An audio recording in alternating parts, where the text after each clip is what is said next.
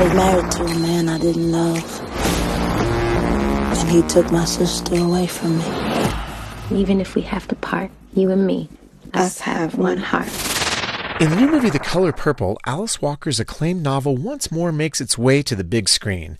Whereas Steven Spielberg's 1985 version starred Oprah Winfrey and Whoopi Goldberg, this musical stars former American Idol singer and actress Fantasia Barrino, as well as Taraji P. Henson, Halle Bailey, and Ciara, among many others.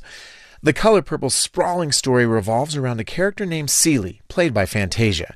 She's known grief and torment at the hands of her father and her abusive husband. Celie's been separated from her two beloved children and her sister, Nettie, and the weight of her suffering seems almost unbearable until she meets a no nonsense singer named Shug Avery. With Shug's help, Celie holds on to hope that perhaps one day her suffering will be at an end.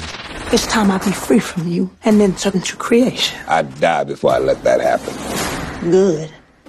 That's just the going away present I've been needing. The Color Purple features some remarkable music and a story in which Celie strives to hold on to her faith in God despite the terrible things that happen to her.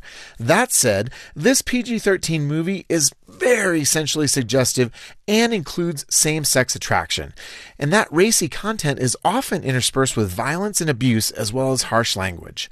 The film tells a story that's ultimately redemptive, but the pain that its characters are forced to endure along the way make it difficult to watch. So we're giving The Color Purple a 1.5 out of 5 for family friendliness. Read the full review at pluggedin.com slash radio. I'm Adam Holz for Focus on the Family's Plugged In Movie Review.